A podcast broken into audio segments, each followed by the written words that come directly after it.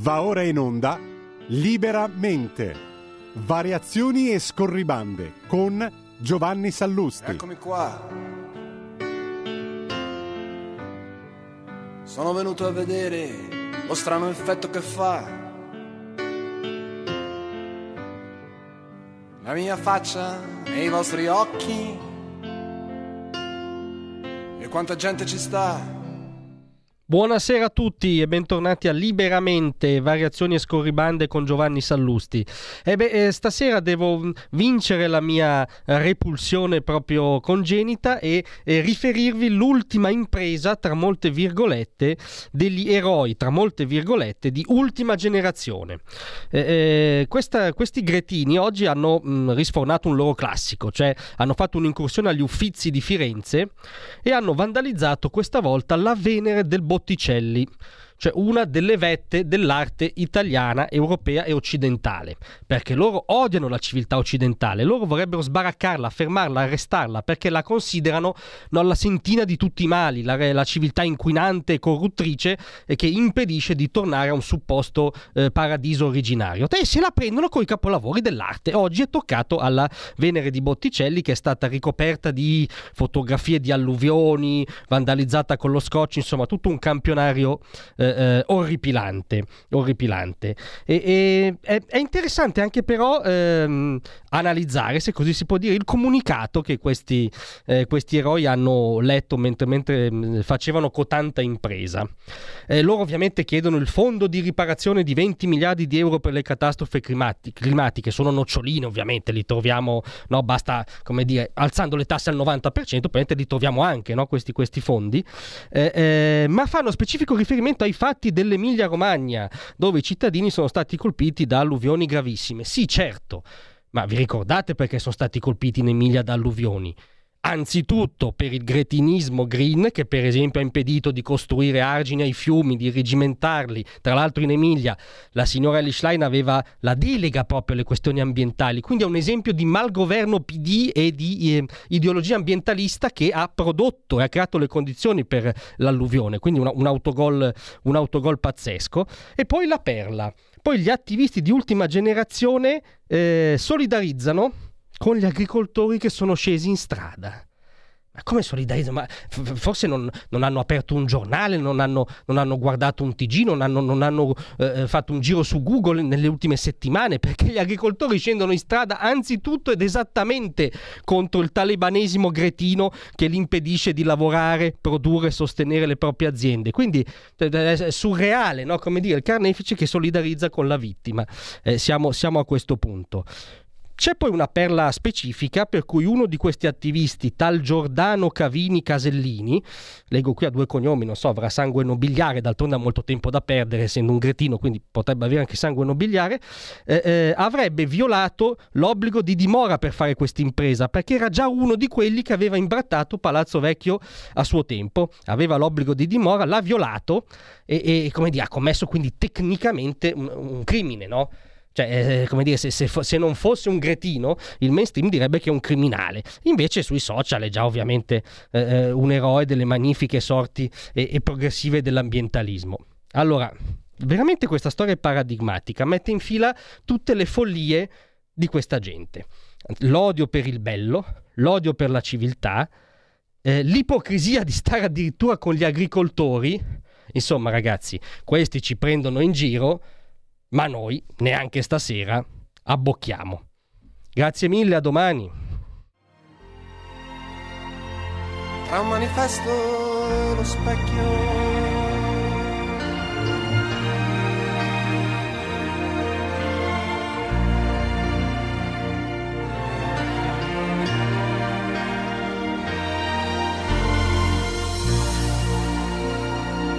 Avete ascoltato Liberamente. Tutte le domeniche, dalle 8 alle 10, la rassegna stampa del giorno e alcuni dei fatti principali della settimana che si è appena conclusa, con ospiti e telefonate in diretta. La domenica mattina non perdere contatto con la realtà su Radio Libertà, senza filtri né censure.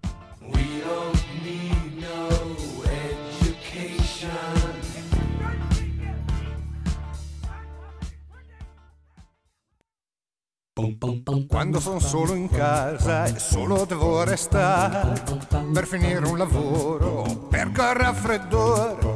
C'è qualcosa di molto facile che io posso fare, accendere la radio e mettermi a ascoltare. Amo la radio perché arriva dalla gente entra nelle case, ci parla direttamente. E se una radio è libera, ma libera veramente, piace anche di più perché libera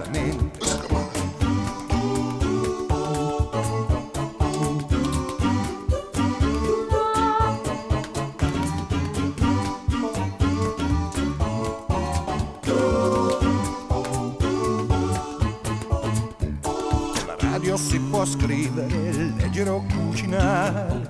Non c'è da stare immobili, seduti lì a guardare. E forse è proprio quello che me la fa preferire. È che con la radio non si smette di pensare. Amo la radio perché arriva dalla gente.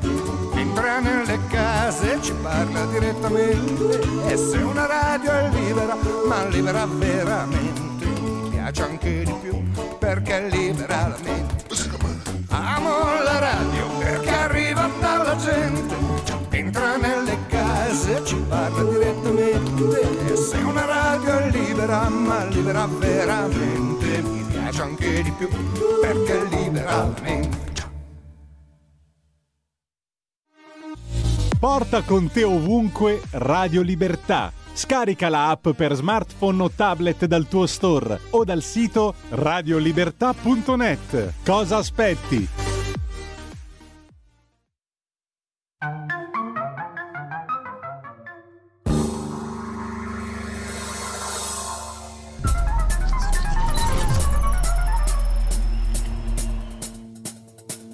Va ora in onda Zoom, il drive time in mezzo ai fatti con Antonino Danna.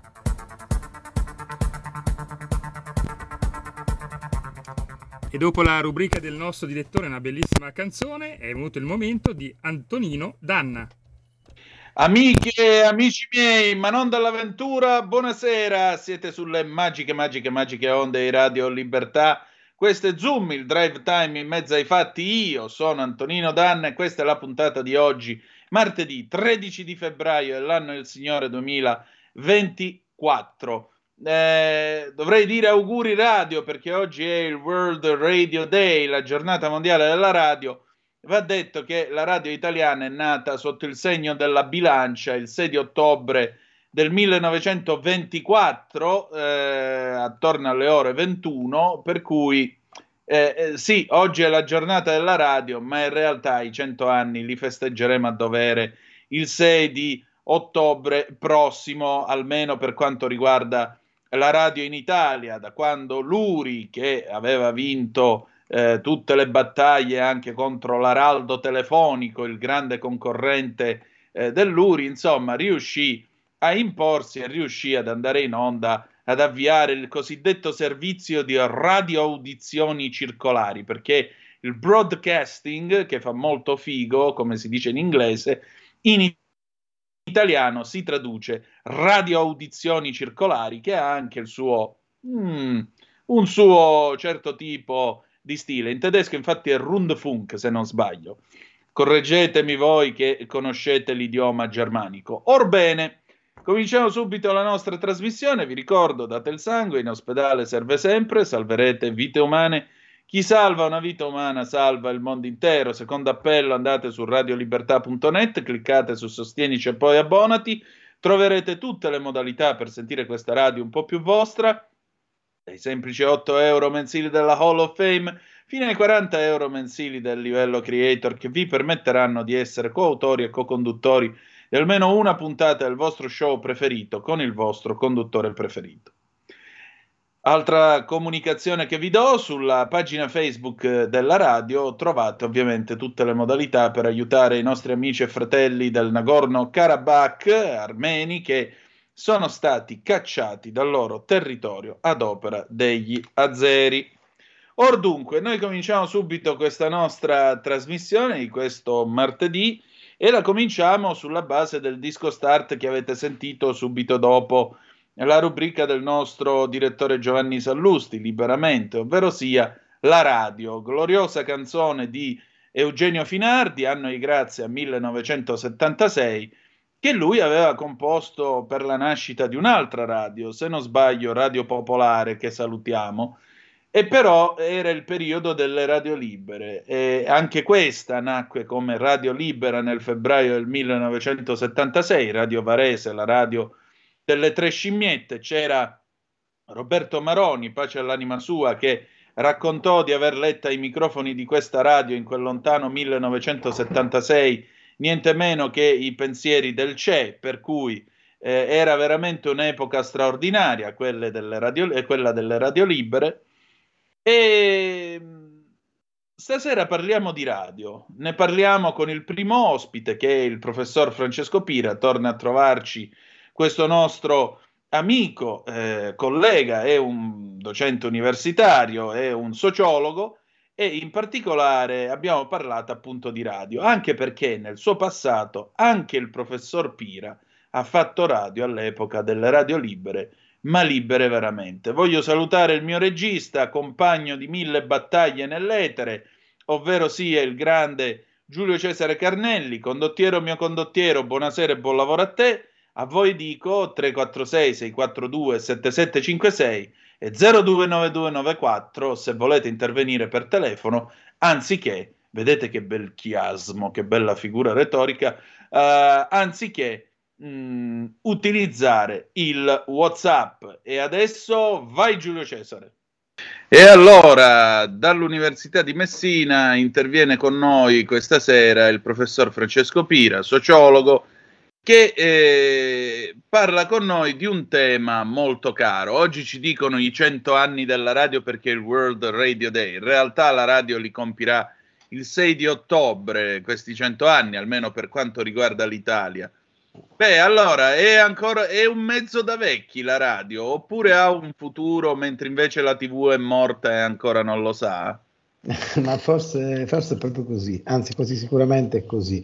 Ehm, io mh, ti, ti, posso rispondere eh, sia da persona che è cresciuto con la radio, è cresciuto dentro la radio, eh, ha fatto radio, eh, sia da studioso della comunicazione, perché da, da, studioso ho cercato di capire un po' quelle che sono state le evoluzioni eh, della, della, nostra, della nostra società e la radio ha rappresentato in tutta la sua essenza la rivoluzione della società. Proprio stamattina ragionavo con il GR Sicilia della RAI su quello che la radio ha rappresentato in Sicilia, eh, ha rappresentato la narrazione dello sbarco, così come ha rappresentato la radio mh, di quartiere di Danilo Dolci, così come ha rappresentato la radio out out eh, di, mh, eh, di, di, del grande Peppino Impastato. Quindi la radio eh, rappresenta delle epoche, la radio è stato un mezzo incredibile ed è un mezzo incredibile, con la grande capacità che ha avuto di trasformarsi. Non dimentichiamoci che oggi è audiovisione, non è più radio. Eh, audiovisione significa che eh, io posso fare radio ma contemporaneamente sto facendo televisione. Tanto è vero che i più grossi canali hanno anche, a parte il reverbero sui social, hanno anche dei canali televisivi. Quindi credo che la radio abbia capito l'importanza del web, lo abbia vissuto, percorso eh, e si sia in qualche modo strutturata per mm, rimanere sempre qualcosa che può essere utile per la società e per le generazioni eh, la, la, radio c'è sempre e sicuramente ci sarà.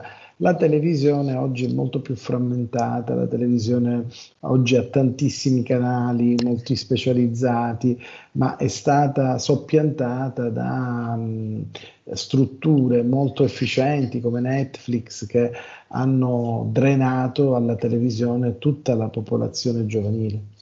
Certo, eh, diciamo così, perché la radio vince ancora? Ma la radio vince ancora perché la radio è, mh, intanto è stato sempre un mezzo di prossimità, no? Mm. Noi ce, ce, lo siamo portati dietro dappertutto. E la radio eh, c'è stata sempre, cioè la radio c'era quando era nella nostra stanzetta, la radio c'era quando era la radio di famiglia nel salone, la radio c'era dentro l'auto, la radio c'è adesso perché mm, tutto quello che la radio produce ti esce dallo smartphone. eh, o, dal, o, dal, PC o dal tablet, quindi la, la, la radio c'è, c'è ovunque ed è un mezzo che ti segue costantemente e che ha avuto anche la capacità di, di, di rigenerarsi in tutte, tutte le volte che era, che era necessario. Io ricordo sempre quella canzone dei Buggles che era Video Kill the Radio Star, no? che sembrava segnare l'epoca e la fine il De Profundis della radio, invece poi la radio ha saputo, ha saputo rigenerarsi tutte le cose comunque viaggiano sulle gambe degli uomini e delle donne. Devo dire che c'è stata grandissima capacità sia da chi ha gestito il management delle radio, sia da chi ha condotto all'interno delle radio ed è riuscito a fare un'operazione importantissima. Il mio amico Bruno Pizzul dice sempre che chi sa fare radio riusciva a fare televisione, ma viceversa è molto difficile.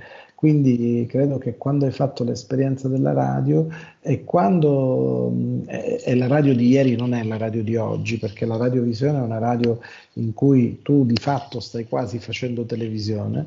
La radio di ieri era una radio in cui tu potevi benissimo fare radio, come dice Fiorello, anche in pantaloncini corti e, e nessuno ti vede e quindi poi puoi comportarti come credi. Oggi la radiovisione è una radio che ti costringe quasi a fare televisione e quindi sono cambiati completamente i canoni, però la radio è, è una radio che ha saputo um, risolvere problemi di comunicazione di tutti i tipi. Eh, facciamo l'esempio americano delle web radio universitarie che nascono nei garage, facciamo l'esempio americano del presidente Bush padre che quando voleva parlare con i suoi lettori disseminati nelle, nelle, nei posti più incredibili degli Stati Uniti si collegava tutti i sabati pomeriggio per parlare con eh, i suoi elettori. Quindi la radio è stato sempre un mezzo di prossimità, è un mezzo sicuramente utile, sicuramente necessario. Una, un, io ho provato a definirlo un presidio di libertà che ha sempre assicurato eh, qualità, contenuti. Eh, certamente poi ci sono state anche eh, delle, delle, devianze, ci sono state anche delle cose che possono piacere o non piacere, però insomma una certa qualità la radio l'ha sempre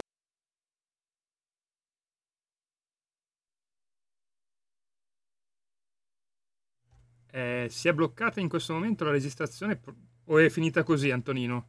Eh no, eh, la registrazione continua. Prova, Andiamo prova a vedere. un momento. Perché eh, prova un po' a farla ripartire. mantenuto. Professore, nel 1975 Umberto Eco ha scritto parlando delle radio libere, che la radio produce Funziona. arredo sonoro perché su quell'arredo si può fare qualsiasi cosa. Lei negli anni Ottanta ha fatto la radio ed era ancora quella radio, diciamo così, degli inizi in Sicilia, mm. nelle radio libere, perché era prima della legge Mammì, quindi erano ancora radio libere. Mm. Eh, però noi non siamo una radio che produce arredo sonoro, noi due stiamo parlando, stiamo dando informazione, stiamo facendo gli altri colleghi, chi fa attualità, chi fa la cultura e così via. Allora, cos'è cambiato nella radio, oltre al modo di fruirla? Ma sono cambiate anche le esigenze di ascolto, che sono completamente diverse rispetto al passato. Oggi siamo più abituati a, mm, fare, eh, a, farci una radio nostra come la vogliamo. Non, um, prima, in qualche modo, eh, se, se, se, se, dovessimo interpretare quanto ha detto Umberto Eco, subivamo più la radio, che era comunque una radio che ci imponeva la sua musica, che ci imponeva eh, l'informazione in certe ore della giornata. Oggi è una radio on demand, noi possiamo eh, usufruire i contenuti della radio quando vogliamo e se li vogliamo, eh, però mm, le compilation non le fanno più i DJ, ma noi ce, poss- ce li possiamo fare tranquillamente, siamo noi che un po' decidiamo che cosa vogliamo ascoltare. È cambiato completamente tutto, è cambiato che il eh, radioascoltatore ha una, una, una, sua forza, un suo peso e riesce a dimostrarlo.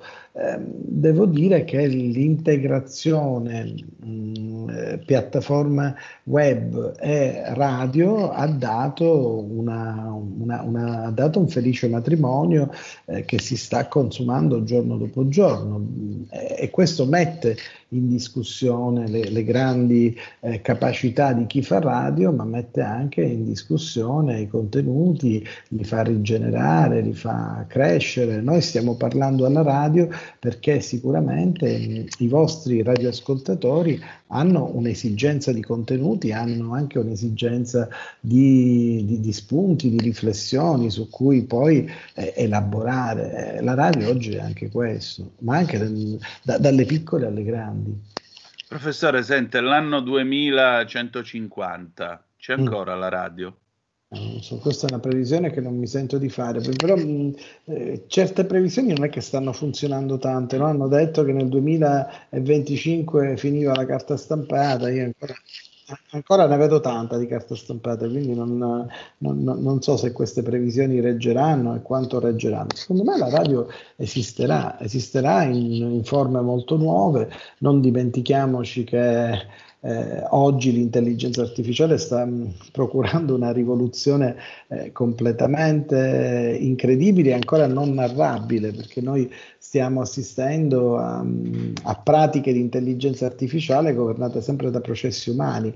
Eh, l'altra intelligenza artificiale, quella che si rigenererà da sola, potrà produrre situazioni diverse. Oggi in Giappone noi già abbiamo sperimentazioni di televisioni dove ci sono prodotti dall'intelligenza artificiale di telegiornali e robot giornalisti che conducono il telegiornale. Probabilmente sarà una radio molto più automatizzata, molto più figlia dell'intelligenza artificiale, sarà una radio completamente diversa. Io mh, quello che mi auguro è che nel 2025 ci sia ancora un po' di umanità anche nella radio, perché la radio è, è, è qualcosa che trasmette anche i sospiri, che trasmette le emozioni è una radio che riesce a fare del, delle narrazioni speciali, è una radio che ti descrive i luoghi, no?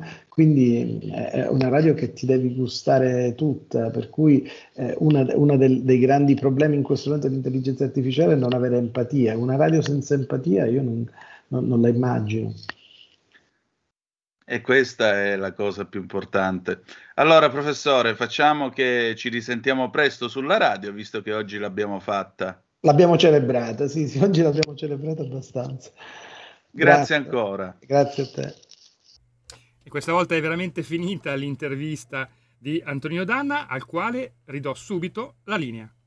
Grazie, condottiero mio condottiero. Eh, c'è poco da fare, la radio è immortale. Secondo me nel 2150 la radio ci sarà ancora. 029294 7222 se volete dire la vostra, oppure 346 642 7756, perché alla fine è la cosa più antica del mondo, è la cosa più intima dell'uomo. Il bambino mica vede nell'utero, il bambino percepisce i suoni però, specialmente i suoni bassi. In realtà noi nasciamo già predisposti per la radio, c'è poco da fare. E poi io continuo a pensarla, come disse una volta Maurizio Costanzo, cioè se tu vedi uno no, per strada o a, mm, come si chiama, Speaker's Corner a Londra, dove chiunque può salire su una scala o una sedia e dire qualsiasi cosa, no?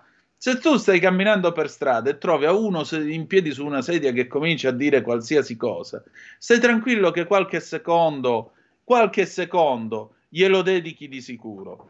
Allora, vediamo un po' chi è che mi scrive. Edizioni sulle radio corrette. In quest'anno è il centenario della prima autocostruzione di radio dell'ingegner Ducati. Tre anni dopo nasce a Borgo Panigale la prima fabbrica in serie al mondo di radio e condensatori per, altra, per alta frequenza distribuiti in tutto il mondo. Ducati Radio.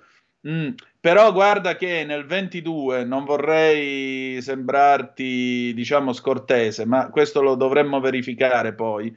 Nel 22 già la Marconi Company a Chelmsford in Inghilterra aveva avviato la produzione in serie degli apparecchi radio, anche perché a Chelmsford era nata la prima emittente emittente britannica e solo dopo, verso la fine del 22, ha cominciato a trasmettere 2LO che è eh, la prima frequenza della BBC nelle, nelle medie, nelle onde medie.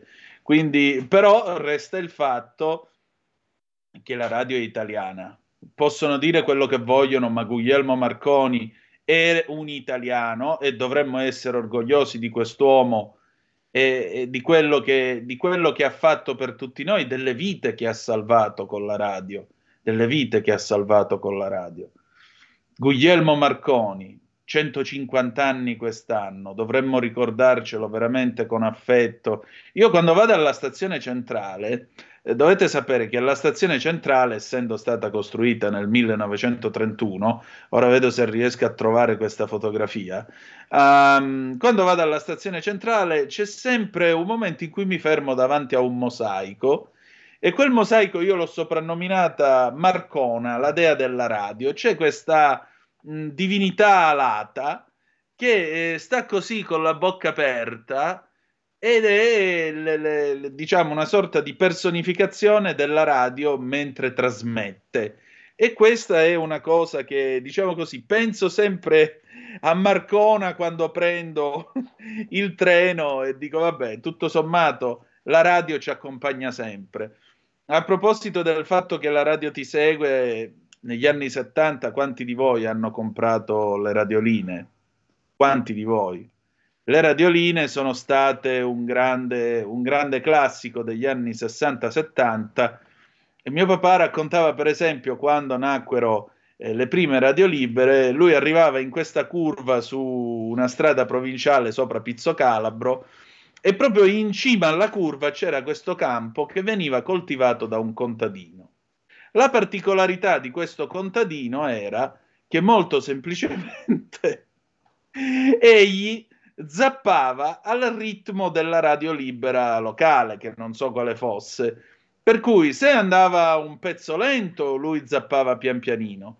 Se lui invece beccava il pezzo disco o un pezzo rock, lui ci dava dentro con la zappa senza sentire assolutamente la, la, fatica. Mio padre arrivava sempre a centro di questa curva, accostava l'alfetta, tirava giù il finestrino e si fermava a guardarlo perché era qualcosa di spettacolare.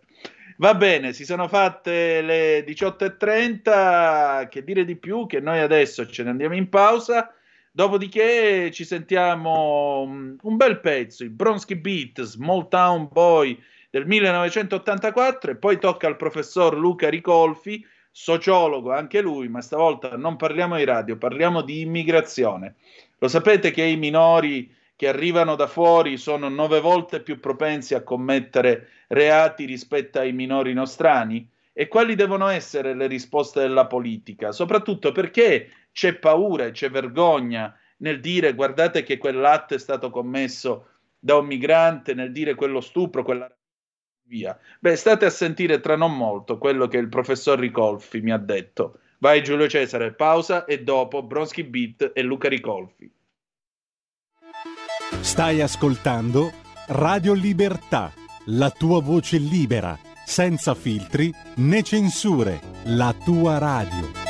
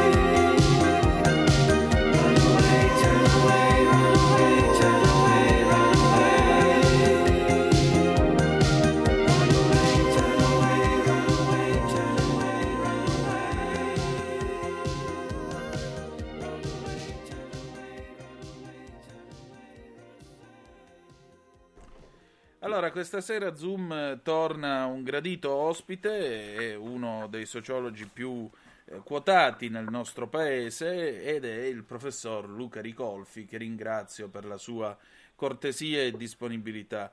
Professore, senta, grazie a voi. Grazie. Senta, lei sul sito della Fondazione IUM, giorno 11, ha pubblicato un'interessante riflessione su minori e violenza sessuale. E, e quello che mh, viene fuori, insomma, dall'analisi dei numeri è che lei scrive: lo sfondo è che allo stato attuale la pericolosità dei minorenni stranieri è molto maggiore di quella dei minorenni italiani e il divario sta aumentando. Qualsiasi politica si preferisca adottare, meno sbarchi o più accoglienza, sarebbe meglio non ignorare il dato di fatto. E qui credo che eh, si apre tutta una prateria di riflessioni che si possono fare su una vicenda del genere. Insomma, qui non si tratta di fare discorsi di razzismo, tre palle, un soldo, ma si tratta di valutare la situazione per quello che è. Questi minorenni che arrivano in Italia sono più propensi a commettere reati rispetto ai minorenni, diciamo così, nostrani. E questo cosa ci vuole dire? Ma niente di più di quello che, che mostra. Eh, io non credo si possano tirare delle conseguenze politiche univoche dall'analisi dei, dei dati che noi troviamo nelle statistiche, però eh, l'unica cosa che io dico è che i dati non, non possiamo ignorarli, non possiamo far finta che il problema non, non esista eh, e, non, e, non, si ponga.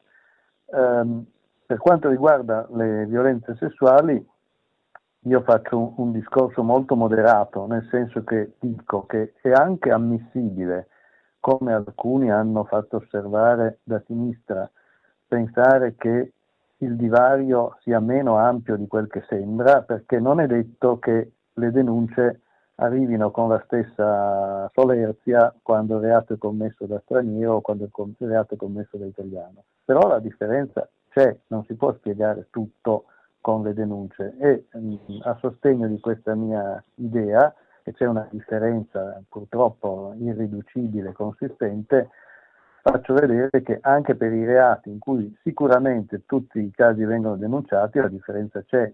Se noi prendiamo un reato come l'omicidio, non si può pensare che eh, non sia denunciato se eh, lo faranno gli italiani e venga denunciato se lo fanno gli stranieri. Le denunce sono uguali, eppure la differenza c'è anche lì, però effettivamente è minore. Quindi noi possiamo discutere se eh, gli immigrati sono 3, 4, 5, 7, 8, 10 volte più pericolosi dei nativi, parlo dei giovani, eh, in questo caso dei minorenni, eh, di questo possiamo discutere, ma che ci sia una differenza purtroppo non, non, non c'è niente da fare, è un, è un, dato, di, un dato, di, fatto. Chi lo nega eh, credo che non, o non maneggia bene i dati oppure non è in perfetta buona fede.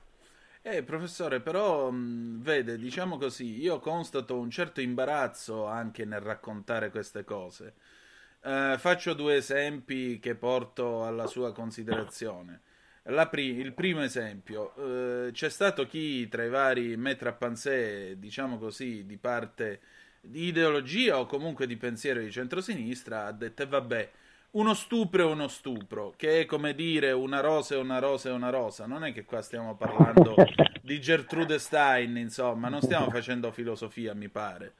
Eh, la seconda cosa è che qualche giorno dopo uno degli dei pensatori o come possiamo dire opinion leader, ecco, usiamo questa espressione, più seguiti, che ha eh, una rubrica sul giornale più importante d'Italia o comunque eh, più prestigioso, il Corriere della Sera, parlo di Gramellini nel suo eh, caffè e, e, lui dice, eh beh, però io ho esitato a parlare di questo stupro di Catania, eh, di far presente che fossero dei ragazzi egiziani e così via.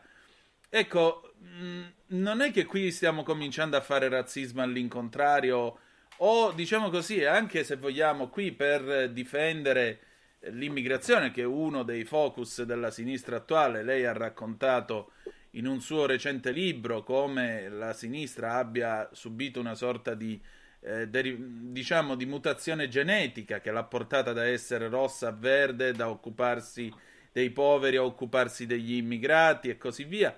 Cioè, non è che qui eh, stiamo vedendo in pratica un cane che si morde la coda o comunque una sinistra che ormai non riesce più nemmeno a, eh, a confrontarsi con la realtà, tutto sommato. Perché quando tu costruisci Ma... un mondo politically correct in un certo modo, poi come fai? Professore, lei come Ma? Eh, allora, io la vedo eh, in modo abbastanza semplice. Eh, intanto osservo che c'è una recrudescenza degli istinti censori. Io non avevo letto l'articolo di Gramellini, però ho letto quello che in queste occasioni dicono i professori miei colleghi. Mm. Eh, dicono addirittura qualcuno si è spinto a dire che i giornalisti non dovrebbero dare notizia dell'etnia eh, degli assalitori o degli stupratori perché questo è irrilevante per capire la situazione. Eh, se andiamo avanti così bisognerebbe anche non dire qual è il paese, eh, se è avvenuto a Moncalieri o a Sassuolo, perché anche questo in un certo senso è irrilevante per capire la situazione. Quindi abbiamo una tendenza, io ritengo pericolosissima, del politicamente corretto a dettare eh, le regole del buon giornalismo, per cui sarebbe buon, buon giornalista quello che eh, non dice l'etnia di chi commette il reato. Questa è la prima eh, osservazione che, mi, che mi, mi sento fa- di fare, cioè c'è una, ehm, veramente una deriva eh, preoccupante. Eh, poi c'è il, il problema dei, eh, del giudizio eh, che diamo su, su questi fatti. Anche qui io vedo una divaricazione c'è chi dice, come anche una persona di sinistra come la Serracchiani, che eh, di fronte a uno stupro di un immigrato la cosa è particolarmente grave perché è un nostro ospite. Noi bene o male gli diamo eh, tutta una serie di risorse e di servizi eh, che non gli sono dovuti in linea di principio perché fa parte di un altro paese, lui ci eh, ringrazia stuprando una, un'italiana eh, e quindi questo è particolarmente grave. Notate che questa posizione è stata presa da una persona di sinistra qualche tempo certo. fa, infatti Deborah Serracchiani. A questa posizione, che io ritengo sensata e ineccepibile, non pochi obiettano, e qui mi, questo mi fa veramente, mi turba profondamente, che invece dovremmo considerare un attenuante il fatto eh, di avere stuprato qualcuno eh, perché eh, fa parte della loro cultura o comunque loro non sono civilizzati come noi. E qui veniamo a un terzo punto importantissimo. Eh, primo, è molto offensivo dare delle attenuanti sotto l'assunzione di eh, inciviltà di, di un altro popolo ma è anche molto offensivo, se è vero eh, che l'ha fatto Gramellini, eh, invitare a mh, mm, nascondere o, o, comunque porsi il problema se nascondere o no l'etnia di provenienza, perché questo, eh, pensateci un momento, un fatto un, un po' sottile, implica un profondo disprezzo per l'intelligenza degli italiani. È come dire, voi siete così eh, facilmente manipolabili, così emotivi, così irrazionali, che basta che io vi informi del fatto che un certo stupro è stato effettuato da uno straniero, che voi eh, non capite più niente e eh, perdete la testa, vi fate delle strane idee e allora noi intellettuali illuminati non ve lo diciamo che è stato il, che è stato commesso questo delitto da, un, da, uno straniero di etnia diversa dalla nostra. Ecco, allora questo paternalismo per cui le persone non sono in grado di pensare con la loro testa e eh, debbono essere mh, impedite di avere cattivi pensieri attraverso la censura, questo lo trovo allucinante, io eh, da persona che ha una formazione progressista ho sempre pensato che la libertà di pensiero e di espressione fossero due bandiere fondamentali della sinistra. Invece ora mi accorgo eh, che la sinistra le sta completamente abbandonando anche attraverso i suoi méta-pensée più, più seri o più, più ragionevoli. Però vede professore, lei mentre parlava di questo genere di mh, censura anche da parte dei giornalisti, mi ha fatto ricordare un recente intervento del collega Roberto Giardina che scrive per Italia Oggi da Berlino è un profondo conoscitore della Germania. E guardi, giusto la settimana scorsa io parlavo proprio con lui qui a Zoom di questo fatto, cioè c'è questa censura anche in Germania. I giornali e più in generale anche la politica tendono a non dare notizie di questo genere e quando danno notizie di questo genere omettono le nazionalità, oppure dicono nuovi tedeschi, oppure dicono tedeschi di seconda generazione.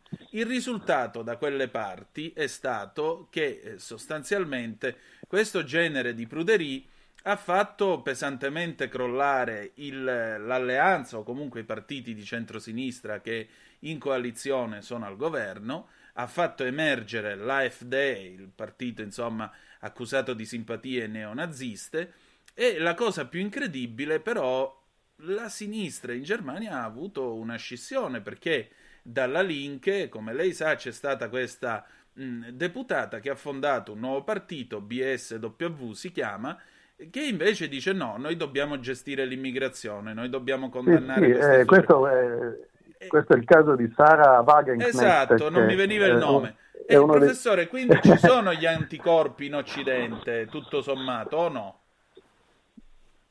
Ma eh, io temo che eh, sì, ci siano, ma eh, diciamo che il virus sia ancora prevalente sugli anticorpi purtroppo, mm. però è estremamente significativo eh, questo, la nascita di questo partito. Eh, io ne ho scritto in un articolo per il Messaggero proprio il giorno del loro primo congresso, cioè 15 giorni fa più o meno, perché come studioso eh, trovo straordinariamente interessante il fatto che eh, un partito nasca con un DNA sicuramente di sinistra, perché non si possono avere dubbi. Pensi che la Sara Wagenknecht è la moglie eh, del, del, capo di, ehm, della Linke, del capo storico della Linke, che eh, non fa più politica, eh, ma è stato il, il, il fondatore della Linke. Eh, quindi diciamo sulla matrice di sinistra di questo partito non, non vi possono essere dubbi. Ora però questo partito non è semplicemente un partito di sinistra che prende in qualche considerazione il problema degli immigrati, non lo snobba completamente, come poteva essere, non so, il PD di Minniti. No, qui è un partito che nasce sul problema degli immigrati, cioè un partito di sinistra che nasce per dire noi non possiamo mettere la, la testa sotto la sabbia quando parliamo di immigrati. E ci sono pochissimi esempi di questo genere, anzi di partiti nuovi non ce n'è neanche uno. Ce n'è uno in Italia abbastanza trascurato e invisibile, eh, ma che era già esistente, che è il partito di Marco Rizzo. Credo mm. che voi lo sappiate. Il partito italiani. di Marco Rizzo sul, sì, esatto, i comunisti italiani, eh, anzi il Partito Comunista per l'esattezza, sì. lui si chiama, si chiama così, segretario del Partito Comunista, è un partito che ha posizioni ultra critiche sul politicamente corretto, sui diritti LGBT eh, e eh, sull'immigrazione, che vede eh, marxianamente come esercito industriale di riserva, cioè come concorrenza sleale nei confronti dei lavoratori nativi. Però il Partito Comunista di Rizzo non è nato su quel problema, è un partitino eh, che su quel problema però ha la stessa posizione di, di, un partito come quello tedesco che è nato proprio per gestire il problema dell'immigrazione. Infatti io credo che quel partito porterà via dei voti non solo ai socialisti ma anche alla FD, mm. che è l'altro il partito invece anti-immigrati per antonomasia, di destra, eccetera, eccetera. Quindi per me, ehm, tra l'altro ecco, io su questo mi permetto di farmi un po' di pubblicità, eh, adesso stanno ripubblicando la, la, mutazione, il libro cui citava esatto. prima, e io mh, ho aggiunto un saggio esattamente sul fenomeno che ha descritto lei, cioè eh, la nascita di questo partito in Germania e il significato che ha il fatto che in Europa comincino a esserci delle forze di sinistra che il problema dell'immigrazione ce lo pongono. Io vi faccio due esempi molto molto significativi. Eh, uno eh, è quello di, del francese eh, Mélenchon che con il suo partito ehm, che si chiama, mi pare, la France insoumise, cioè la Francia sì. non sottomessa, ha avuto sempre delle posizioni ambigue sugli immigrati, cioè non delle posizioni di sinistra, ma nemmeno delle posizioni di destra. Eh, è un po' come erano i 5 Stelle all'inizio, no? se vi ricordate non erano molto teneri con gli immigrati e questo è un, è un primo caso interessante di cosa che succede a sinistra. Il caso più interessante però è quello della Danimarca, dove il partito eh, della eh, Frederiksen, cioè il partito socialdemocratico, ha vinto le elezioni con una proposta di deportazione degli immigrati illegali in Ruanda, che poi non è andata avanti eh, comprensibilmente, perché forse era un po' estrema. Eh, però eh, ha vinto le elezioni su questo. Cioè una parte della sinistra si sta rendendo conto, in vista anche delle elezioni europee, io credo, che mh, fare troppo, eh, ignorare eh, troppo eh, drasticamente il problema dell'immigrazione può essere molto svantaggioso in termini elettorali, perché c'è una parte di elettorato che è progressista, ha fatto le lotte sindacali, crede in, nei valori classici della sinistra, però dice anche, momento, ma nel mio quartiere gli immigrati sono un problema, sono un problema perché sono delle cose pazzesche eh, nei servizi sanitari, sono un problema perché eh, nelle strade delinquono, sono un problema perché eh, si offrono a dei prezzi troppo bassi eh, sul mercato del lavoro e quindi si abbassano i salari, eccetera, eccetera.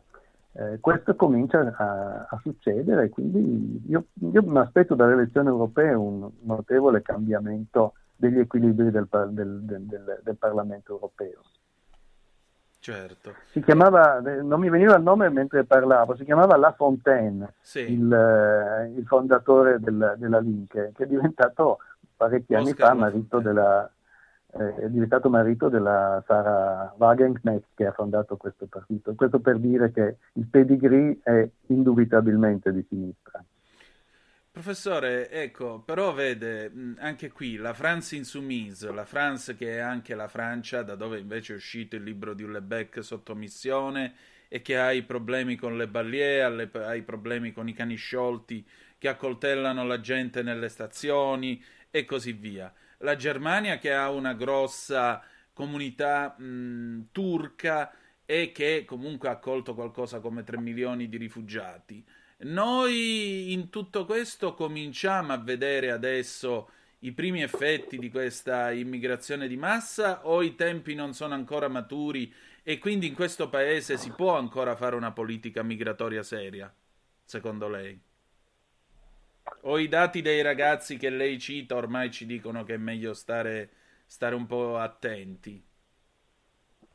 Ah, guardi, eh, io penso che il problema dei ragazzi eh, è un po' un problema a sé, eh, nel senso che lì il, il grosso problema eh, sono le violenze sessuali e c'è un problema mh, mm, non detto, perché non, non, fa fine nel dibattito pubblico, ma che esiste. Cioè, questi ragazzi sono senza genitori allo sbando per le strade e a 16, 17-18 anni gli impulsi sessuali sono molto forti. Tra l'altro, eh, una cosa che dimentichiamo sempre, eh, le aree del cervello che eh, presiedono al controllo degli istinti e al differimento della gratificazione eh, si formano abbastanza lentamente, a 17-18 anni non sono assolutamente formate. Eh, i, i, I medici parlano, gli studiosi parlano di 24-25 anni come l'età nella quale eh, le persone sono in grado di hanno un sufficiente autocontrollo. Quindi il fatto che con la legge Zampa 2017 abbiamo aperto una vera e propria autostrada ai cosiddetti minori non accompagnati eh, crea un problema di sicurezza per le donne italiane che statisticamente è modesto eh, perché gli, stupri, gli, stupratori sono grosso modo 1 su 500, però sa, eh, se hai anche soltanto 200-300 stupri all'anno, eh, a me sembra inquietante per, per, per, persona, per un paese che vuole essere, che vuole essere civile. Mi Quindi passi... questo, diciamo, eh, questo io lo vedo come un problema a sé. Eh, probabilmente bisogna rivedere questa norma. È molto importante la perseguibilità dei minori, anche se, non, se, non sono, se, di, se appunto se sono minori, però è un problema a sé. Per quanto riguarda il resto del problema, eh, io temo che moltissimo dipenderà dall'Europa, non dall'Italia. Mm. Cioè, I nostri gradi di libertà sono molto modesti. Se l'Europa ci dà una mano, il problema è risolvibilissimo, perché si possono fare accordi non solo di rimpatrio, ma eh, di, di, transito, eh, come quello con, il, con l'Albania, se ne possono fare altri sia in Africa che in altre parti dei Balcani probabilmente. Eh, ci sono alcuni mh, atti giuridici eh, interessanti ultimamente, cioè sia l'Albania che l'Italia hanno dato disco verde. Non so se ricordate che qualche giorno fa eh, il, è, è, è, stato ehm, diciamo, eh, smentito eh, quella, quella, sentenza eh, che ehm, impediva il trattenimento dei, dei migranti interpre, interpretando la legge in, in, un certo modo. Questo da parte di eh, quella giudice di cui in questo momento mi sfugge il nome, ma lei se lo ricorderà. Ehm, eh, che, la eh, giudice catanese, eh, oddio, oggi, oggi, è una situazione per me un po' bideniana, mi dimentico i nomi. Comunque abbiamo la giudice apostolico. Di, di Apostolico, ecco, perfetto, bravissimo, l'apostolico. Allora, qualche giorno fa hanno detto l'apostolico ha sbagliato, questo è un grande favore per il futuro. E poi c'è stata la Corte Costituzionale albanese che ha detto non è affatto incostituzionale la costituzione di un centro di, di raccolta in Albania. Quindi il problema eh, è risolvibile se l'Europa non si mette di traverso, ma c'è anche un'altra condizione abbastanza importante, cioè che non venga fatto lo stesso errore che è stato fatto in Italia che mi sembra si continui a fare Meloni o non Meloni, cioè di avere delle procedure troppo lente eh, di valutazione delle domande di asilo perché non c'è abbastanza personale. Io ho fatto tempo fa qualche calcolo per un articolo che poi non ho pubblicato e per realizzare l'obiettivo di, di di Meloni, cioè se ricordo bene aveva parlato di 30.000, eh, circa 30.000 domande ogni anno, eh, quindi 3.000 al mese, e ci vuole una quantità di eh, persone che esaminano le domande in Albania che non so se noi abbiamo o se ci rendiamo conto di quanto, quante debbano essere. Allora, quello che può succedere tipicamente in, all'italiana che si fa una norma che funziona in teoria abbastanza bene sulla carta, magari si superano qualche ostacolo europeo, però poi al momento buono eh, non ci sono abbastanza cancellieri, giudici, co- le, le, cosiddette commissioni di valutazione eh, si riuniscono troppo poco, non c'è abbastanza gente disposta ad andare in Albania, eccetera, e a quel punto se ne fanno 2 o 3 mila all'anno e non 30 mila. Quello sarebbe un grande fallimento il rischio è eh, che questa idea, che io non ritengo sbagliata del governo, sia usata solo come uno spot elettorale e poi finito le elezioni europee eh, passi in cavalleria, ma anche senza una particolare volontà, può essere semplicemente che nelle infinite priorità di cui un governo deve occuparsi, non è detto che questa assuma la posizione eh, necessaria per, per portarla avanti io più ci penso, più, più mi capita di, di, studiare l'attività del governo, più mi rendo conto che è allucinante la quantità di beghe maggiori, minori, grandi, piccole, enormi di cui un governo deve occuparsi. Per cui certi problemi sono risolvibilissimi se hanno un'alta priorità, ma rischiano di finire malamente se vengono trattati con una certa sciatteria perché ci sono altre priorità che incombono. Quindi io vedo questo. Poi vedo un'ultima cosa, se posso aggiungere, eh, che eh, la stampa, soprattutto la stampa progressista, ma anche quella di destra, ha valutato questa faccenda dell'Albania in un modo un po' riduttivo, cioè si tende a dire ma spendiamo un sacco di soldi, alla fine questi qui riusciranno a gestire poche migliaia di domande, si fanno anche dei calcoli, eccetera. Eh, ora, il punto non è solo quante domande si eh, riescono a gestire, il punto è anche eh, l'effetto di deterrenza che eh, uno sbarco in Albania può determinare, perché se un migrante viene portato in Albania non gli sarà così facile uscire dai centri di accoglienza eh, più o meno civili eh, e girovagare liberamente per il paese, perché l'Albania non è l'Italia. Quindi il fatto di correre il rischio di, essere, eh, di finire in un centro albanese anziché in un centro molto più lasco italiano, eh, il mero fatto di correre questo rischio avrà un effetto di freno sul, sui, sui, flussi migratori. Ovviamente se eh, il rischio non è troppo basso, perché se questi processano 2000 domande all'anno, eh, l'immigrante si fa due calcoli, la, la probabilità di, di, finire in Albania è trascurabile, però se se ne processano 20 o 30 mila, eh, beh, questa probabilità non è così eh, bassa e secondo me un effetto di deterrenza ce l'ha. Cioè, in definitiva, la mia idea è che non c'è la soluzione per il eh, problema migratorio, ci sono tanti piccoli aggiustamenti che se sono messi in atto tutti una riduzione dei flussi la ottengono. Poi c'è l'altro discorso importantissimo che dato che a noi invece la forza lavoro serve, i flussi legali devono essere eh, facilitati, anche adesso sono molto farraginosi, anche quella è una valvola che, cioè bisogna aprire la valvola dei flussi legali e chiudere la, la valvola dei, dei, flussi, dei, flussi, irregolari, cioè non si può avere un atteggiamento eh, totale verso l'immigrazione, è un problema complicato che va gestito separando, separandone i vari aspetti, almeno questo è il mio punto di vista. Certo. Professore, senta, intanto io la ringrazio ancora una volta del tempo e della pazienza. La vorrei lasciare con quest'ultima domanda.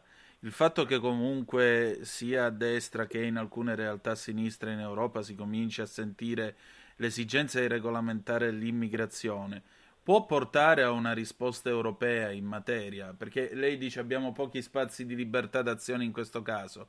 Cioè l'Europa potrebbe darci una mano allora da, con un nuovo Parlamento? Guardi, eh, la, la, risposta sincera è, è, che non lo so.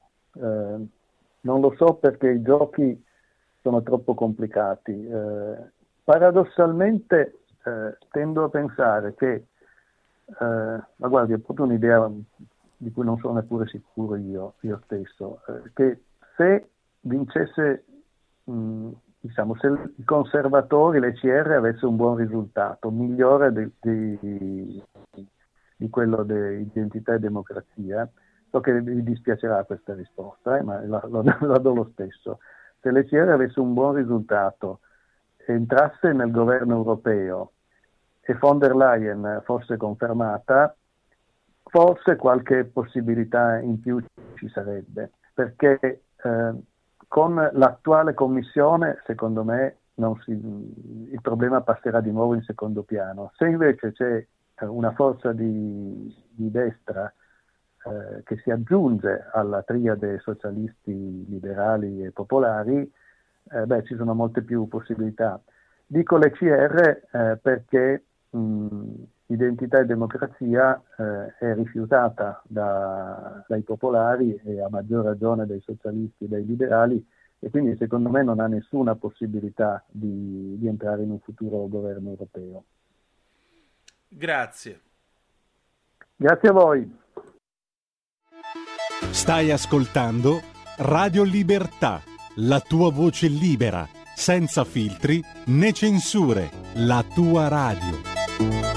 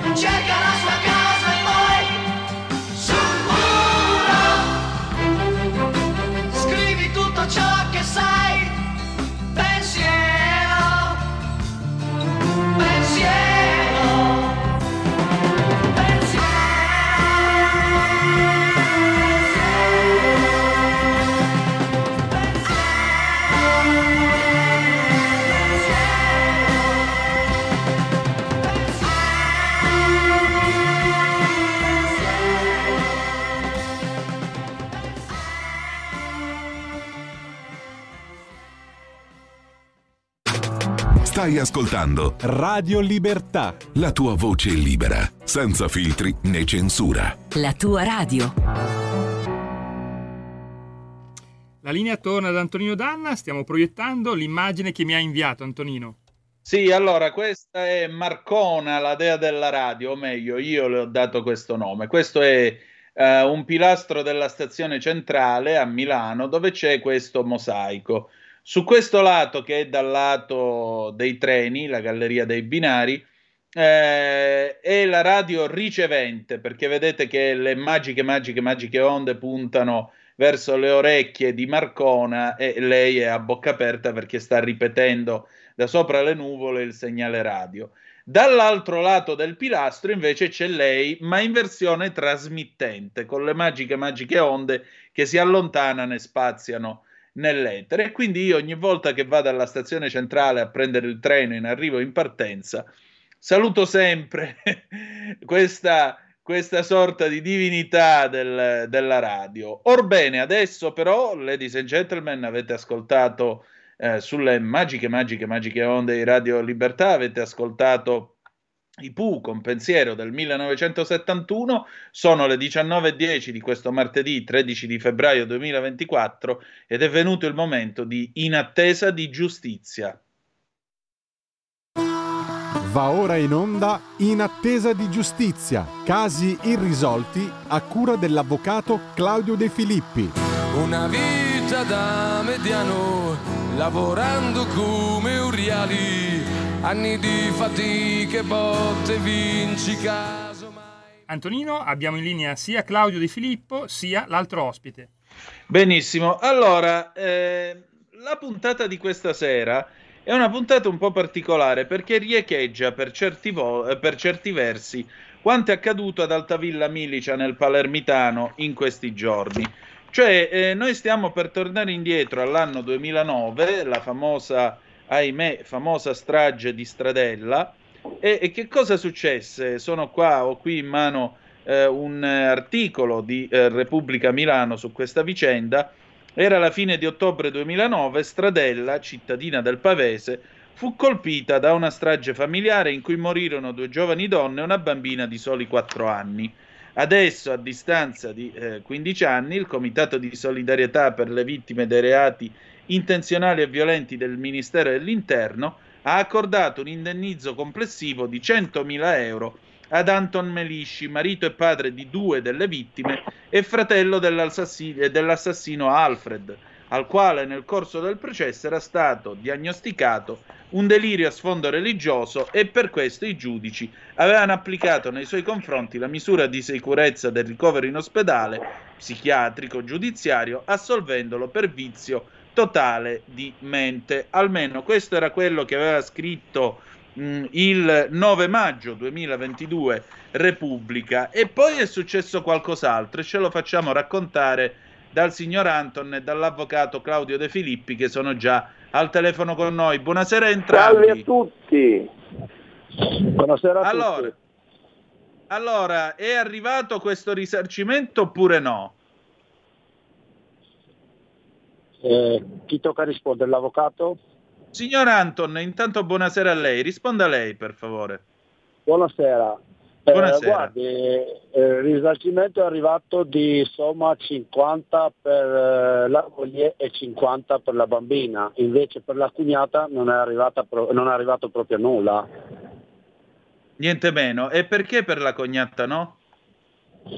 Perché secondo le leggi italiane non fa parte del nucleo familiare, del mio nucleo familiare, non faceva parte. Ah, ecco, quindi quella vita non vale nulla agli occhi dello Stato italiano. Sì, nonostante che aveva 19 anni non, non vale niente. Ecco, e mi scuso per averlo detto, guardi, perché mi ferisce dover fare Beh. un'affermazione del genere, ma credo che lei sia stato più ferito ancora dallo Stato italiano. Ecco, e allora, signor Anton, senta, che cosa, che cosa si può fare? Cosa sta facendo lei in tutto questo?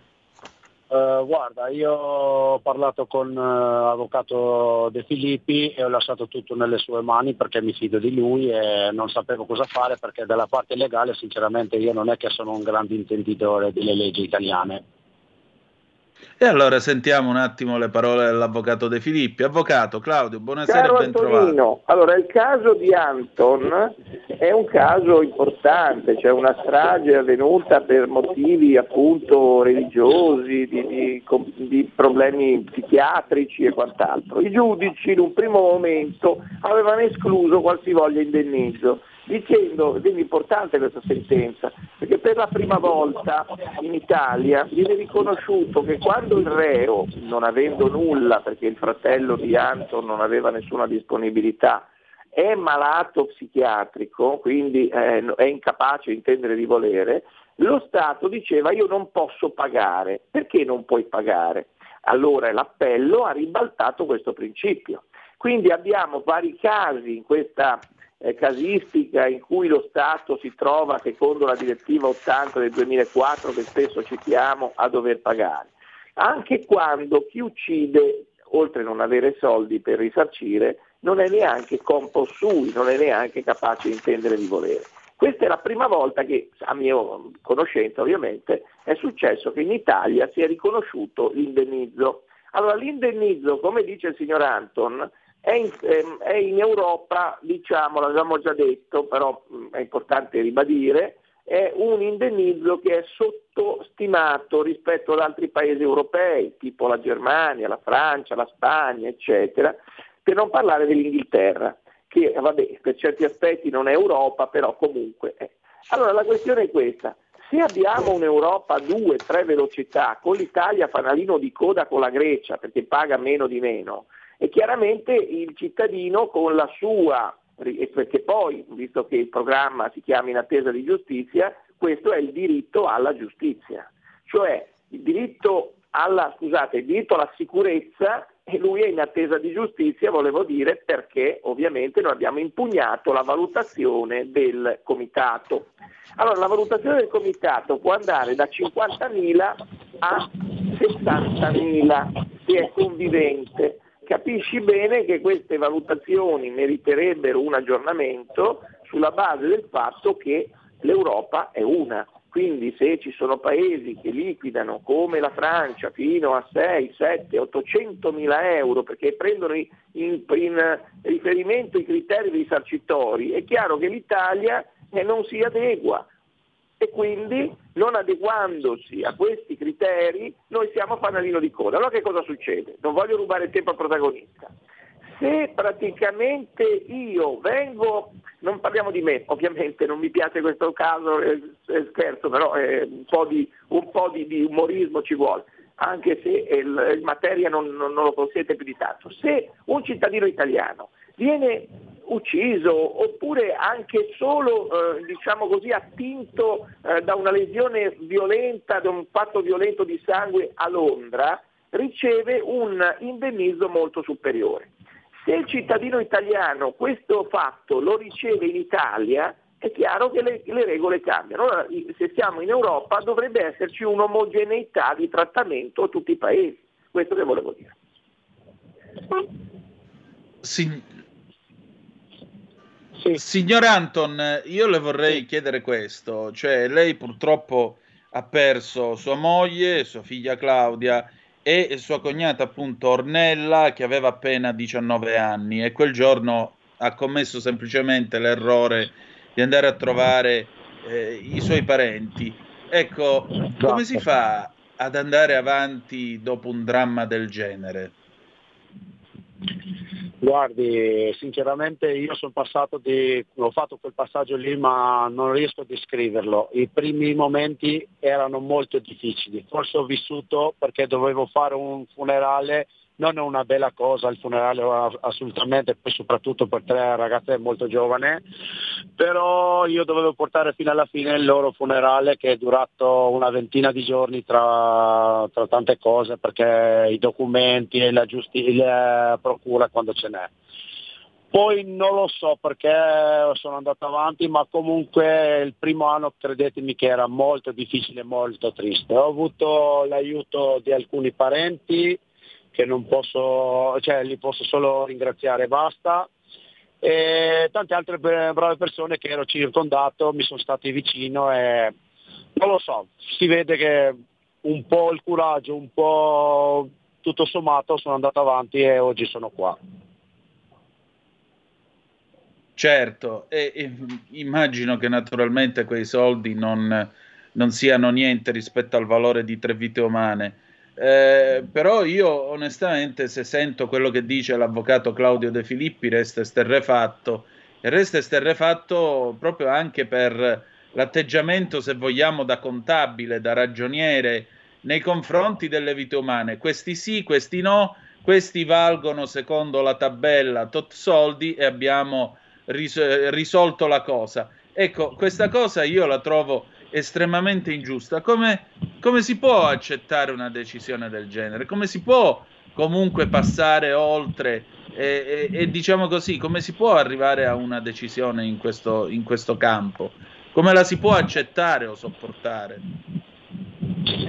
Eh, guardi, per me è inaccettabile è meglio che non me li davano anche quei 100.000 euro, è inaccettabile per il fatto che io ti garantisco che le ragazze sono state, nella nostra tradizione, perché io sono di origine albanese, non sì. è che mia moglie poteva essere stata portata dai suoi genitori di nuovo, una volta che è sposata non può tornare indietro.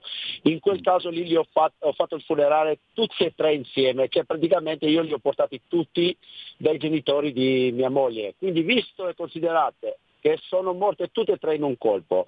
Ho fatto il funerale di tutte e tre in Albania dai suoi genitori, ma ha fatto un po' male, mi sembra che la Ornella l'hanno messo un po' da parte, eh, nonostante, come ho detto prima, aveva solo 19 anni.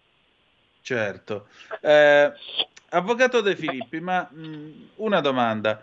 Eh, quando si era all'università si studiava questo fatto, cioè che eh, il, i, i, codici in Italia accettano il principio nominalistico, cioè l'idea è che sostanzialmente eh, se io ti do 100 lire nel 1950, ti darò 100 lire anche oggi che non valgono assolutamente più nulla. Eh, non è che per caso queste valutazioni e questi risarcimenti così scarsi sono frutto anche di questo criterio. In fondo l'Italia non ha voluto oh, aggiornare le, le, le tabelle, non ha voluto aggiornare queste valutazioni economiche. Allora spiego che il governo Renzi applicò mm. per la prima volta l'indennizzo 8.000 euro per ogni omicidio. Quindi da 8.000 siamo passati a 50, massimo 60. Allora è necessario, secondo me, sì, fare un passo da parte della politica, cioè pensare che eh, lo Stato possa essere al fianco delle vittime, quindi dando maggiore garanzia di aiuto, perché poi il libro del Consiglio d'Europa si chiama Aiuto alle vittime in francese, le lingue del Consiglio d'Europa sono due, francese e inglese, quindi eh, sostanzialmente il discorso è questo, l'aiuto alle vittime deve essere concreto, non deve essere un obolo come gli 8.000, non deve essere un simbolico come i 60.000, deve essere un aiuto concreto come fanno in Germania e in Francia. Allora, a questo punto è necessario che i cittadini intanto sappiano di questo istituto. Tra l'altro recentemente faccio un salto un po' pindarico eh, per dire che c'è un altro istituto che è pochissimo conosciuto, conosciuto pochissimo, che è praticamente il fondo per gli innocenti. Faccio un salto dall'altra parte della, della medaglia in senso metaforico, da una parte le vittime da una parte gli innocenti. Quindi praticamente questo cosa vuol dire? Che lo Stato, ma perché lo dico? Perché c'è poi un'attinenza con quello che stiamo dicendo, lo Stato è vicino a chi subisce un processo penale e poi viene dichiarato innocente, che ha istituito un fondo, non da poco, non da molto, che dà fino a 10.000 euro di indennizzo diciamo, a chi subisce un processo penale e poi viene dichiarato assolto, proprio perché le spese legali e tutte le attività, ma anche il danno morale fondamentalmente. Anche qua siamo sempre a un criterio simbolico, per cui sarebbe opportuno che queste cifre lievitassero, per fare in modo che lo Stato dimostri di essere veramente al fianco di chi subisce errori giudiziari, per esempio. Allora abbiamo i casi, e qui faccio un altro volo pindarico perché l'altra parte della medaglia, l'errore, l'errore giudiziario addirittura lo subisce chi come quel signore eh, sardo Zancheddu fino all'altro giorno è stato 33 anni in carcere in attesa di giustizia e quindi finalmente la sua attesa spasmodica, la sua odissea è finita e questo signore eh, meriterà un risarcimento considerevole. Pensiamo invece a coloro che eh, subiscono delle condanne minime, stanno due o tre mesi, sei mesi, un anno in carcere. Per loro c'è un altro tipo di indennizzo, cioè lo Stato indennizza fino a 500 mila euro, quindi chi sta pochi mesi, nonostante abbia la vita sconvolta, eccetera, eccetera, perché basta stare poco in carcere per essere eh, sconvolto, l'arresto, la, la, l'esperienza carceraria sono, sono, sono traumatiche.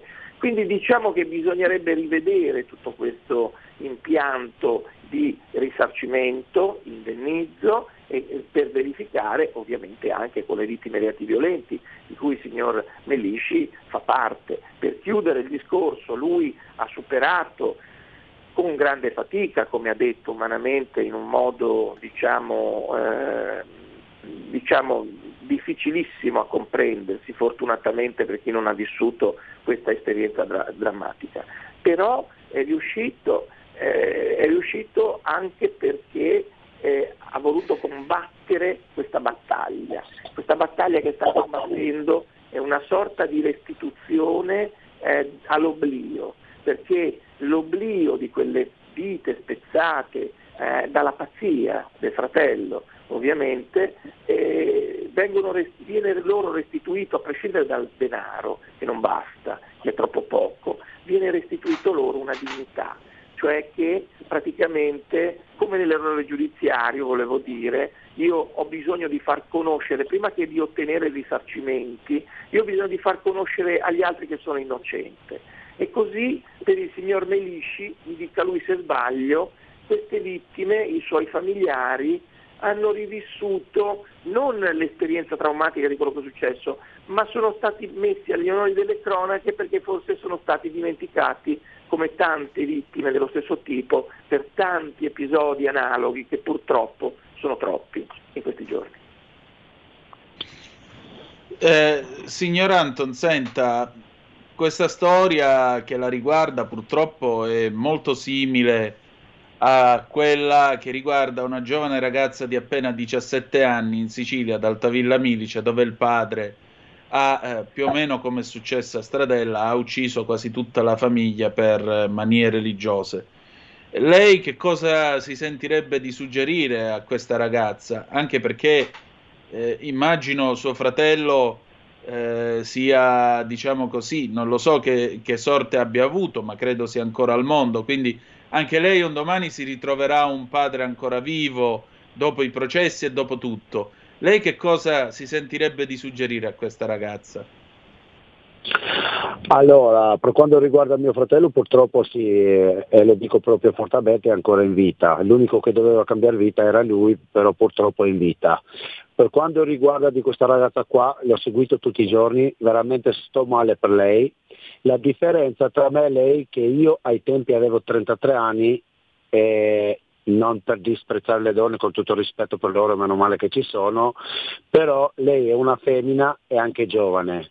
Io suggerisco ai parenti stretti, veramente quelli che la amano questa ragazza qua, di starli molto vicino perché quella ragazza lì per ritornare in sé come era prima, secondo me è quasi impossibile però ci vuole tanto lavoro, tanto amore e tanto affetto a questa ragazza qua. Questo lo dico a tutti i suoi parenti che gli vogliono bene. Spero che ce ne sono tanti e la, la avvicinano perché ha bisogno di amore e di affetto questa bambina qua, perché lei è una bambina. Certo, certo. Non può e... sperare diversamente, se non, ha, non, si appoggia da qualcuno molto fidabile, con tanto amore, quella ragazza lì veramente non, so, non, non riesco a descriverla come, come, va a finire, perché è anche giovane, io almeno certo. avevo anche qualche anno in più di lei. Avvocato, e invece la vostra battaglia? Eh, la battaglia di Anton non finisce e quindi vuole contestare appunto il criterio indennitario che abbiamo detto e addirittura eh, poi lui ha, mh, mm, mi ha presentato altri parenti che chiedono anch'essi l'indennizzo rispetto alle persone che purtroppo sono, non ci sono più.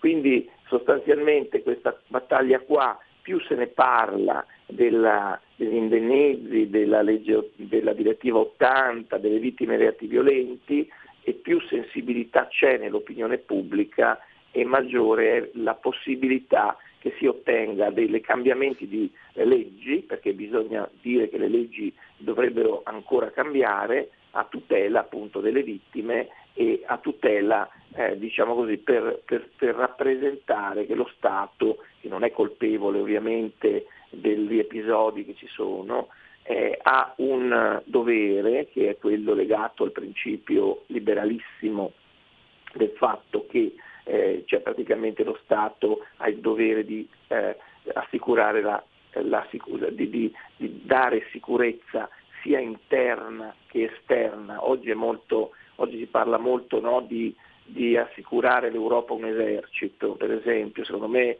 è una cosa per cui avrebbero già dovuto provvedere da tempo e quindi meglio tardi che mai si dice, ma lo Stato deve anche assicurare, e questo è principi diciamo così dei tea party americani, dei, eh, della destra diciamo americana eh, dei tea party, parla appunto di miniarchismo, di Stato minimo, di eh, Stato che deve dedicarsi alla sicurezza dei cittadini, quindi anche internamente. Quindi questa responsabilità oggettiva gener- generale, perché ovviamente lo Stato non ha ucciso nessuno e chi ha ucciso era una persona incapace.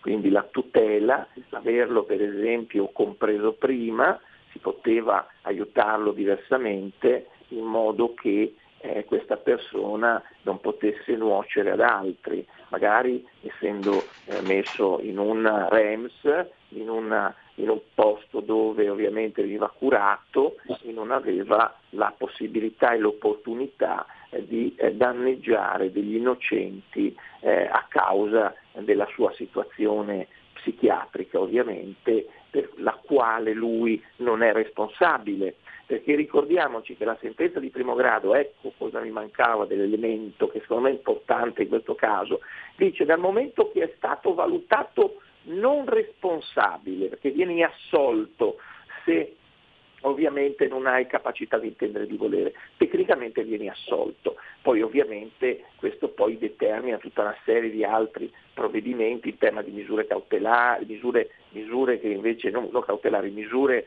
che riguardano appunto fatto che devi andare in un REMS, ex manicomi giudiziari, scontare comunque la pena in altro modo, che non è quella pena che ti viene data perché sei capace di intendere, quindi hai coscientemente violato il, l'ordinamento penale. Quindi sostanzialmente questo aspetto qui secondo me è molto importante perché anche chi viene assolto per incapacità di intendere di volere, poi lo Stato deve comunque indennizzare ugualmente. E meglio non si poteva dire. Auguri a entrambi, un abbraccio signor Anton e speriamo di risentirci Grazie. presto con notizie migliori. Grazie. Grazie a tutti, salve. Grazie salve. a tutti, buona serata. Salve. Grazie, pausa. Stai ascoltando Radio Libertà. La tua voce libera, senza filtri né censura. La tua radio.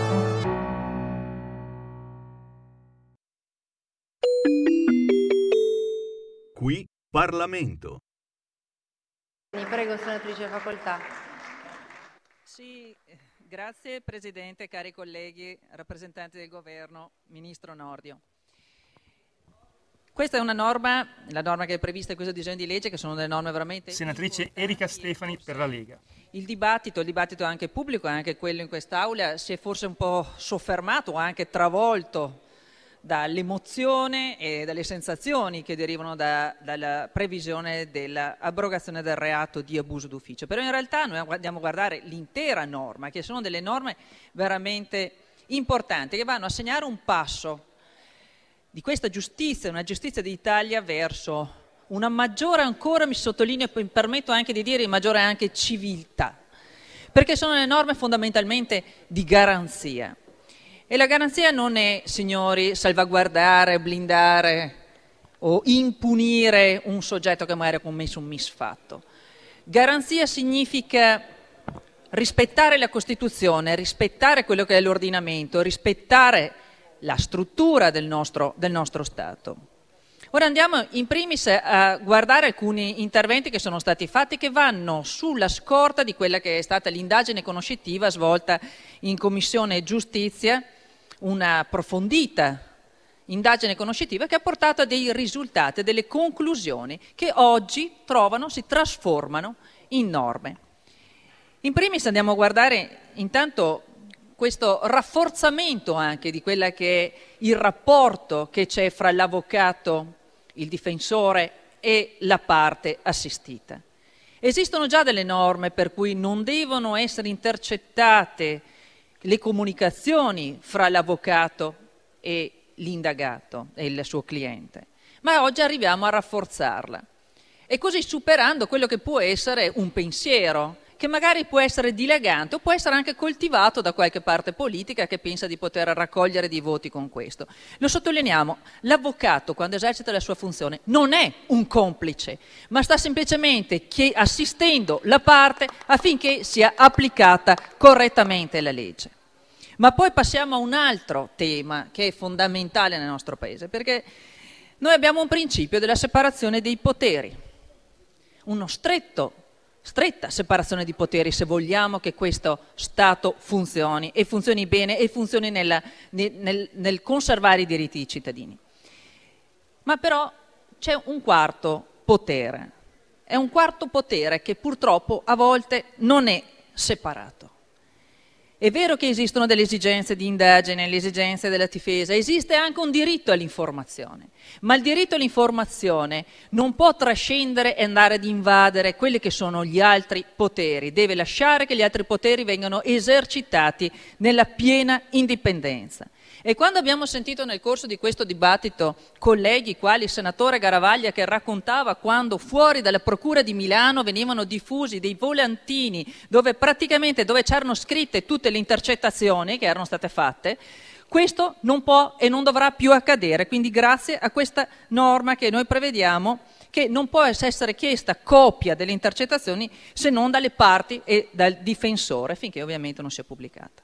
Viene ancora appesantito poi anche il divieto della pubblicazione, anche parziale, delle intercettazioni salvo quando non siano utilizzate ovviamente all'interno di un provvedimento, perché anche questo non dobbiamo creare dei processi al di fuori delle aule dove si devono svolgere i processi ed evitare che magari ci siano delle vite delle vite assolutamente non solo infangate, delle persone che loro, nel loro decoro de, devono subire degli attacchi o devono essere visti praticamente già come dei condannati quando sono solo all'inizio di un procedimento. Vite non solo distrutte, professioni distrutte, ma nel momento in cui hai una vita, una professione distrutta, non stai semplicemente guardando a quella persona, ma è nell'ambito totale di quello che è il nostro ordinamento e la sicurezza che ci deve dare dal rispetto della Carta Costituzionale. Per questo ci sono delle norme anche a tutela del terzo, perché se è terzo ci sarà un motivo perché è terzo, perché non è un indagato, perché non è uno che è parte di quel processo. Anche qui sono delle norme che si eh, a tutela proprio di, di questi soggetti che non sono delle parti, che sono diversi dalle parti, per cui no, de- devono essere conseguentemente eh, escluse anche delle pubblicazioni. Questo a confermare un altro assunto che delle volte viene acquisito da giornali o da chi parte politica cerca di fare la politica proprio su questo. Perché se uno parla con l'indagato, per il fatto di parlare con l'indagato, non è un indagato. Se uno si trova in una situazione in cui occasionalmente magari parla con una persona e lo parla al telefono, quella, eh, quella, eh, quella telefonata intercettata, non significa che questo sia automaticamente un reo come l'altro. Poi ci sono altre norme veramente fondamentali che abbiamo visto anche eh, eh, alcuni colleghi che l'hanno anche sottolineata, l'importanza di questo interrogatorio preventivo prima dell'applicazione anche di misure cautelari a grandissima garanzia l'importanza che sulla decisione sulle custodie cautelari in carcere o, o, misure di sicurezza detentive, anche qui che ci sia una decisione collegiale, quindi a maggiore ancora garanzia. E chi dice che questa norma non va bene perché non abbiamo magistrati a sufficienza, non è il problema della norma, sarà un problema piuttosto dell'organizzazione dell'attività dell'ufficio. Come anche chi mi ha preceduto ha sottolineato, l'importanza dell'informazione di garanzia. Se è un'informazione di garanzia, sarà di garanzia. E quindi importantissime anche le disposizioni che sono state previste in materia anche della riservatezza, perché uno che riceve un'informazione di garanzia, signori, non è un condannato, non è automaticamente condannato, è un'informazione di garanzia. Così Erika Stefani al Senato. Qui Parlamento. Ed ora ridiamo subito. Sei ammutolito, Giulio Cesare. Eh, ora dovresti sentirmi, siamo già collegati con Davide Bergamini per la Lega. Mettiamo il jingle per il Qui Parlamento Camera. Stai ascoltando Radio Libertà, la tua voce libera, senza filtri né censure, la tua radio.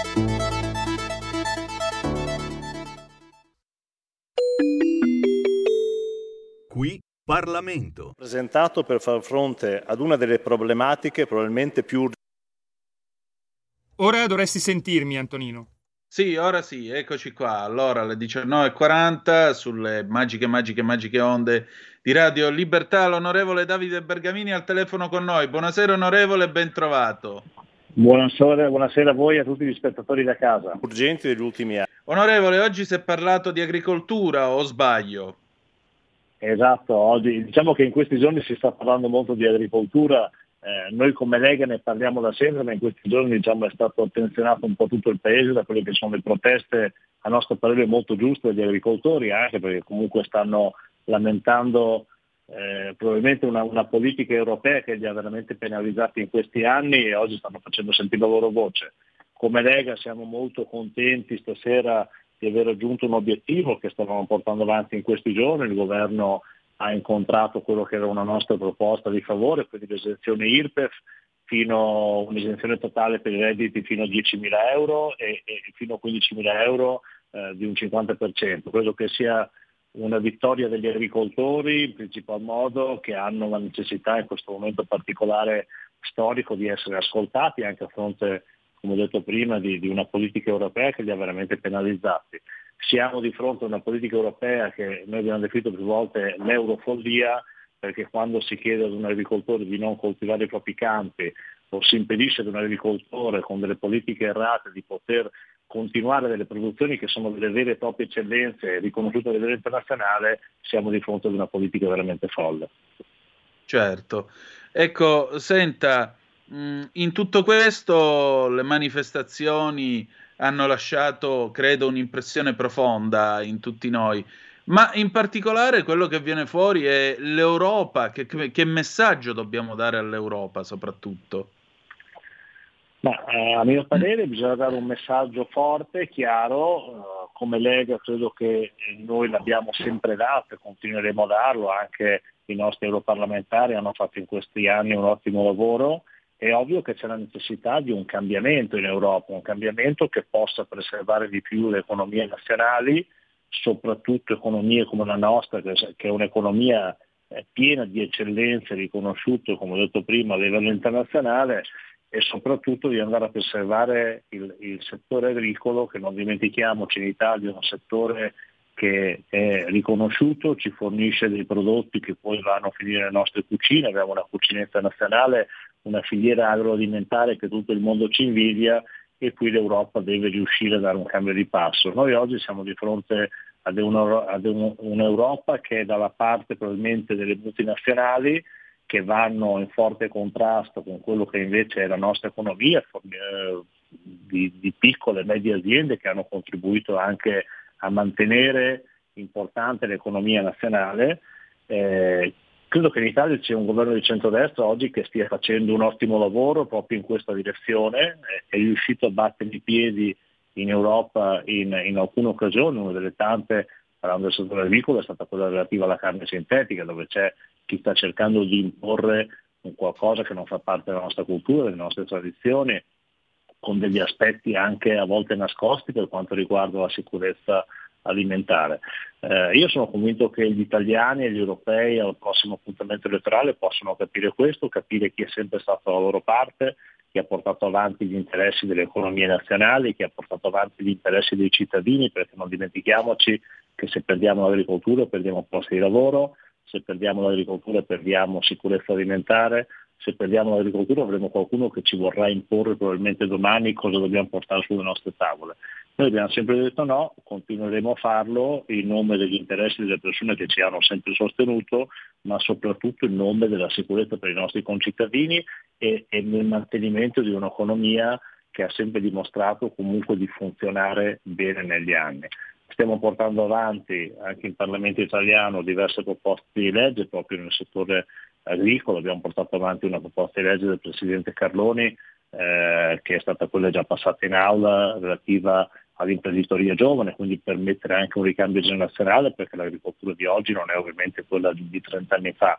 C'è una proposta di legge che oramai ha finito l'iter delle commissioni che riguarda proprio un aspetto chiaro di ciò che ci stanno chiedendo gli agricoltori oggi, quindi di essere pagati con un giusto prezzo per ciò che producono, perché purtroppo oggi vengono pagati con eh, prezzi che spesso vanno sotto costo, quindi anche qui bisogna fare più un ragionamento e permettere agli agricoltori di poter avere una redditività da quello che è la, della propria azienda. È stata portata avanti la settimana scorsa, abbiamo votato alla Camera, ad esempio una proposta di legge del collega, a prima firma del collega Bergesio del Senato che riguarda quella della figura dell'agricoltore custode, che è quello molto importante perché l'agricoltore negli anni ha permesso di preservare i territori se noi vediamo le bellezze dell'Italia viaggiando in treno e in automobile, spesso dobbiamo ringraziare gli agricoltori che con il loro lavoro quotidiano mantengono i territori non solo dal punto di vista estetico, ma li mantengono in sicurezza anche per quanto riguarda il problema idrogeologico che in questi anni si è, sempre diventato molto più forte e purtroppo abbiamo visto anche quali sono stati gli effetti poi in alcune zone del paese. Quindi credo che sia proprio bisogno di un cambio di passo eh, come Lega l'abbiamo sempre detto, abbiamo idee molto chiare di come vediamo l'Europa del futuro, speriamo che in Europa ci possa essere il prossimo governo un governo per azione centrodestra come quello che, sta, eh, che stiamo vivendo oggi in Italia e che si possa finalmente iniziare una politica che sia finalizzata anche a guardare l'ambiente, come abbiamo sempre detto, perché nessuno vuole sottovalutare il problema dei cambi climatici dell'ambiente, ma con un equilibrio che permetta di coesistere alle nostre aziende e allo stesso momento di eh, mantenere quello che è ovviamente il benessere dell'ambiente. Onorevole, senta, eh, in tutto questo, secondo lei, quale dovrebbe essere il primo provvedimento più urgente da attuare nei confronti degli agricoltori italiani? Ma guardi, gli agricoltori italiani chiedono di essere pagati con giusti prezzi dei prodotti che producono, che oggi purtroppo non succede, chiedono ovviamente di poter produrre come sanno fare utilizzando i prodotti che, che, che, sono permessi, quindi parlo, qui faccio un esplicito riferimento ai prodotti fitofarmaci. Oggi c'è una politica che li vuole ovviamente togliere senza dare un'alternativa ai produttori. No? Quindi come togliere ad un malato che ha una malattia, gli togliamo un antibiotico fondamentale senza dargli nulla in cambio. Ovvio che quel malato non può, non può più riuscire a vivere bene. Quindi credo che quello di riconoscere una, una giusta redditività e eh, ovviamente anche la, una politica che, per, che, permette agli agricoltori di poter eh, avere un'alternativa a ciò che viene chiesto oppure una, una, un abbassamento graduale, ma soprattutto anche limitare quello che è la concorrenza sleale dei prodotti stranieri, perché oggi cosa succede? Noi imponiamo limiti e divieti ai nostri agricoltori, al tempo stesso i nostri agricoltori non riescono più a produrre come dovrebbero fare e poi arriva no, sulle nostre tavole un prodotto di derivazione straniera dove invece non ci sono regole, non ci sono limiti, non ci sono divieti e quindi mettiamo anche a repentaglio la sicurezza alimentare dei nostri concittadini e allo stesso tempo creiamo un danno all'economia. Io guardi, faccio un esempio, io sono di Ferrara, è stata una, una zona che è sempre stata un'eccellenza per la produzione della pera, noi siamo passati da una produzione di 750.000 tonnellate, lo scorso anno siamo arrivati a 168.000 tonnellate, quindi ci si potrà rendere conto tranquillamente che questa produzione non è nemmeno sufficiente a coprire il fabbisogno interno, a quel punto i consumatori ovviamente continueranno a mangiare le pere e qualcuno le deve fornire. Eh, quando arrivano poi da mercati stranieri di provenienza extraeuropea non sappiamo cosa abbiano utilizzato e quindi non capiamo perché l'Europa deve imporre limiti e divieti agli agricoltori, ma poi non impone gli stessi limiti e divieti a chi importa materiale dall'estero e, e, e arriva sulle nostre tavole per poi essere realmente consumato.